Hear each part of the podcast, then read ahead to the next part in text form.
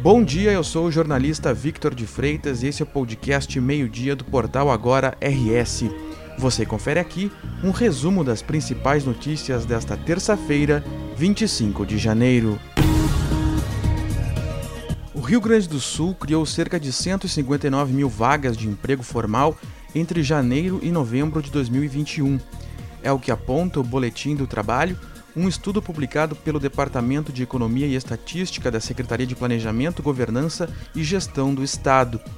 O número significa um aumento de seis vírgula cinco por cento em relação a novembro de dois mil e vinte.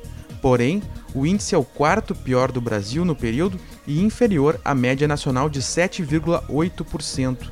Na análise de doze meses, a contar de novembro de dois mil e vinte a novembro de dois mil e vinte e um, a população com idade até vinte e nove anos foi responsável por oitenta e oito por cento dos cento e cinquenta e quatro mil vínculos criados no estado. Em contrapartida, pessoas com mais de cinquenta anos deixaram seus empregos. Quanto ao setor, a indústria teve o maior crescimento, seguido do comércio. Os segmentos industriais que mais se fortaleceram foram os da produção e instalação de máquinas e equipamentos, couros e calçados, metal e produtos alimentícios. Analisando por região, todas as nove regiões funcionais do Rio Grande do Sul tiveram alta na criação de empregos. O maior crescimento foi no litoral norte.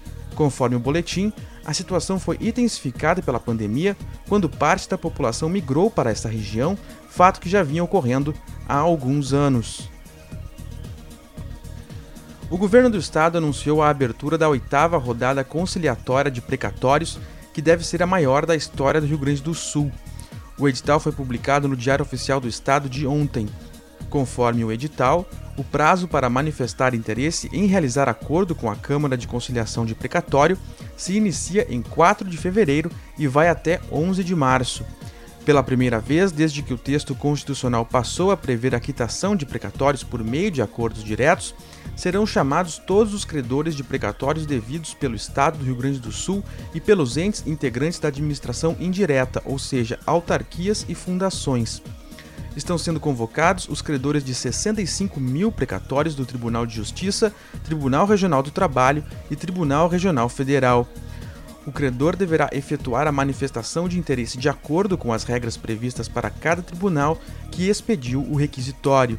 A manifestação inicial para os precatórios do T R F quatro do Tribunal de Justiça deverá ser feita diretamente no sistema de acompanhamento dos processos eletrônicos.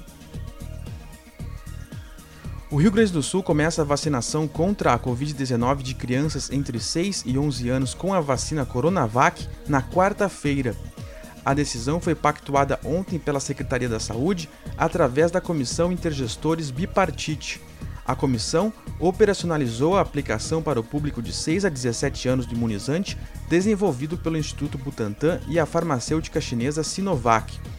A prioridade é para crianças de seis a onze anos e, excepcionalmente, adolescentes de doze a dezessete anos, caso haja disponibilidade do imunizante. Segundo nota técnica do Ministério, o imunizante Coronavac não deve ser aplicado em imunocomprometidos. Na sexta-feira passada, o Ministério da Saúde havia incluído o imunizante para essa faixa etária no Plano Nacional de Operacionalização da Vacinação contra a covid dezenove. A partir disso, a Secretaria da Saúde avaliou os estoques das coordenadorias regionais de saúde e iniciou o balanço com os municípios para ter o diagnóstico completo do quantitativo de doses à disposição em cada um. A Secretaria tem cerca de oitenta e três mil doses da Coronavac na Central Estadual de Armazenamento e Distribuição de Imunobiológicos em Porto Alegre. O quantitativo deve ser distribuído na quarta-feira. Para ampliar a oferta, a Secretaria aguarda uma nova remessa do Ministério da Saúde. Em Porto Alegre, a Secretaria da Saúde ampliou novamente o público apto a receber a dose pediátrica da Pfizer a partir desta terça. Podem receber a dose todas as crianças a partir de nove anos. A vacinação de crianças indígenas, quilombolas, autistas com comorbidade e deficiência a partir de cinco anos também foi mantida.